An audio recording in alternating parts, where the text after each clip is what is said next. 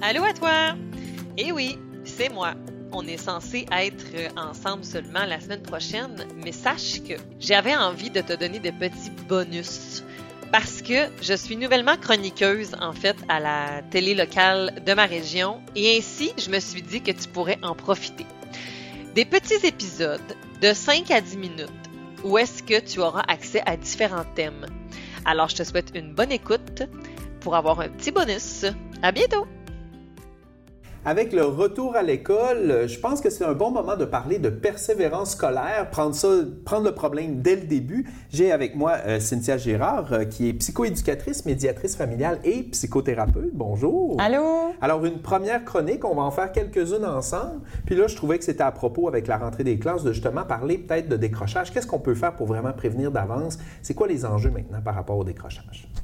En fait, euh, tu par rapport à comment motiver son jeune, comment amener, en fait, euh, son, autant qu'on soit au primaire qu'on soit au secondaire, de miser, en fait, sur le processus au lieu de miser sur les résultats. Tu en fait, c'est que un jeune qui vit une situation de décrochage ou qui vit des difficultés d'apprentissage, il peut avoir intégré, en fait, que peu importe ce qu'il fait, ça donne pas de résultat. Ça avance pas, il est en échec pareil. Fait que c'est sûr que pour la motivation, ça peut être difficile de maintenir le cap. Quand à la maison, je ramène, euh, l'enfant ramène des travaux, ramène des, examens, des évaluations, souvent on va s'interpeller beaucoup sur le fameux chiffre qui est en haut, en rouge en plus. Hein?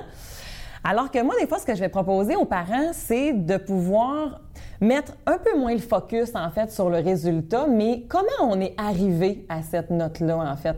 La note, elle m'importe peu. Qu'est-ce qu'on a mis en place pour nous amener, en fait, à avoir un résultat XY? Pour que l'enfant puisse être en mesure de pouvoir attribuer ses succès à lui, mais aussi voir que les échecs, quand ils arrivent, ils font partie d'un processus et ne sont pas une finalité. Donc, exemple, euh, j'ai un échec, ça veut dire que je suis poche. Non, attends un petit peu. On est en processus d'apprentissage. Je sais pas, en fait, si tu fais du ski ou si tu fais un sport, mais la première fois que tu as embarqué, par exemple, sur tes skis, probablement que tu as tombé plusieurs fois. Bien, le parcours scolaire, c'est un peu la même chose. Ça ne veut pas nécessairement dire que parce que j'ai des embûches, que je suis vouée à pas d'avenir ou à rien. Mais malheureusement, nos cocos, des fois, c'est ça qu'ils vont avoir l'impression, surtout quand ils vont se comparer aux autres. Bien, justement, puis je me posais la question, ça fait un bout que j'ai pas été sur les bancs d'école. Est-ce qu'il y a eu des efforts de ce côté-là pour justement, parce que moi, je me souviens, à mon époque, la note était comme il y avait une gravité puis un sérieux à la note. Là, si on veut, en tant que parent, euh, venir un peu briser ça, est-ce que du côté de l'école, il y a eu des mesures qui ont changé? Comment on, gère ça? On parle, de ça avec le professeur peut-être. Bien, en fait, ça va souvent dépendre du système que l'école va avoir choisi. Donc, ailleurs dans le monde, il y a d'autres façons, effectivement, qui ont, décidé des fois, en fait, que le système des notes n'est plus du tout présent. Au Québec, on fonctionne encore beaucoup, en fait, avec le système académique normal, typique, avec les notes et tout ça. Par contre, euh, il y a certains enseignants, il y a certaines écoles, justement, des fois, qui vont essayer de favoriser à ce qu'on puisse avoir une, des fois des, ouvertures ou des discussions. Euh, il, y a un, travail du côté du parent qu'on peut faire, nous, pour justement désamorcer ça. Si l'école n'aide pas... Absolument, absolument, absolument. Lorsque ça va être en fait, on n'apprend pas à nos jeunes souvent des fois à apprendre. En fait, apprendre à apprendre. Parce que tu sais, c'est comme comment tu vas faire ta structure? De gestion des devoirs pour qu'au début, ils vont avoir besoin de beaucoup d'encadrement, d'être avec nous, il va falloir les faire avec eux. Mais par exemple, quand on prend la transition primaire-secondaire, mais c'est pas vrai que parce qu'il est rendu au secondaire que là, j'ai plus besoin d'encadrer mon jeune. Ça va dépendre de la maturité, ça va dépendre de ses capacités, ça va dépendre de plusieurs choses. Donc, on va regarder avec son, avec son enfant, est-ce qu'il est rendu là, mais est-ce qu'il y a les acquis? Et que quand je ne réussis pas quelque chose, quand mon enfant me ramène une évaluation, par exemple, puis qu'on constate qu'il y a eu, mettons, plusieurs, euh, plusieurs difficultés, bien, au lieu de regarder la note, qu'est-ce qui s'est passé pour que Comment était ta réflexion? Comment tu t'es préparé à cet examen-là? Est-ce qu'on avait assez étudié? Est-ce que euh, telle notion était plus difficile? On va la réviser? Est-ce que dans, quand je révise la manière, ma matière, est-ce que c'est optimal? Est-ce que j'étais trop fatiguée? Donc, de prendre un précédent, puis la nouvelle note, puis de comparer entre les deux plutôt que les chiffres dans le coin sais, de dire, ben garde, tu avais eu une meilleure note là, ça a baissé, essayer de trouver le fil conducteur, dans le fond.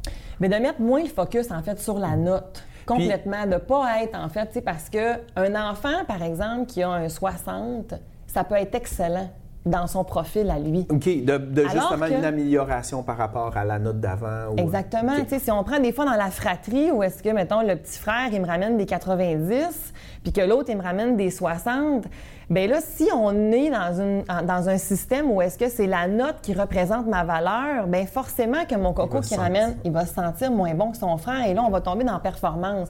Alors que quand on est plus dans... Et il y a vraiment des, des études qui ont été faites qui, pour permettre de, démontrer que lorsqu'on est dans une vision de on est en train d'apprendre, c'est pas t'as réussi, t'as échoué. On a une meilleure estime, une meilleure motivation, une meilleure collaboration et un meilleur maintien de la motivation jusqu'au scolaire. Donc, un facteur de protection au décrochage. Donc, plus je vais me centrer sur Comment on aurait pu faire différemment? Qu'est-ce qui s'est passé? Donc, ça, c'est là où tu es rendu et non pas là où tu as terminé. C'est pas terminé, c'était juste une étape.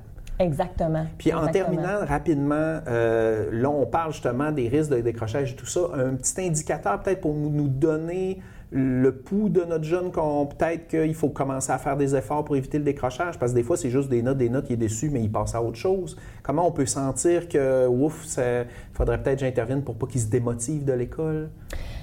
Bien, en fait, moi, j'aime beaucoup travailler en fait en prévention. Donc, en fait, de ne pas attendre, je vais répondre à ta question, par exemple, mais euh, de ne pas attendre et que plus comme parent, comment moi, c'est quoi ma, moi ma vision de l'école? Tu sais, quand, quand mon enfant arrive, puis que, que si, mettons que, oh, pas encore des devoirs, puis oh, l'école. Fait que si moi, comme parent, j'ai une vision et je projette une vision négative de l'école, bien, ça se peut que ça aille un lien. Donc, ça, ça serait un élément peut-être à faire attention.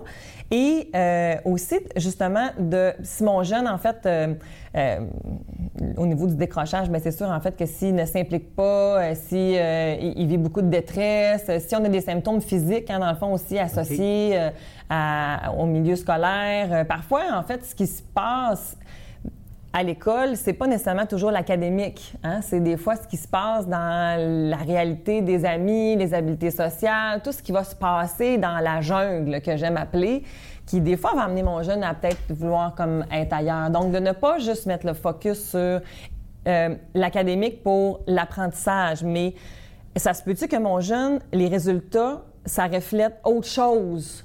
De ce qui se passe à l'école. En conclusion, de rester attentif à son jeune, puis d'y donner du temps, puis d'avoir du plaisir à y donner du temps, de, comme, hey, on va regarder tes notes ensemble, tes, tes devoirs ensemble, pour montrer le, côté positif au final. Bien, en fait, c'est d'être réaliste dans le sens que ça se peut que, hey, c'est vrai que c'est tough les devoirs cette année. sais. Je veux pas jouer la game de tout est beau, tout est merveilleux, mais pas non plus d'être dans c'est donc bien lourd en ce, en, ce lundi, il y a donc des devoirs. C'est d'être en fait, avoir un discours qui va être plus nuancé, plus réaliste, pour que l'enfant puisse être validé dans son émotion. De ne pas oublier justement qu'elles ont une grande place dans tout le parcours scolaire de votre jeune. Génial, merci beaucoup.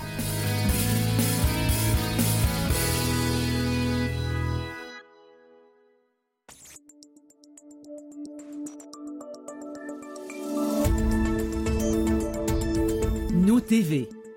Ensemble pour notre communauté.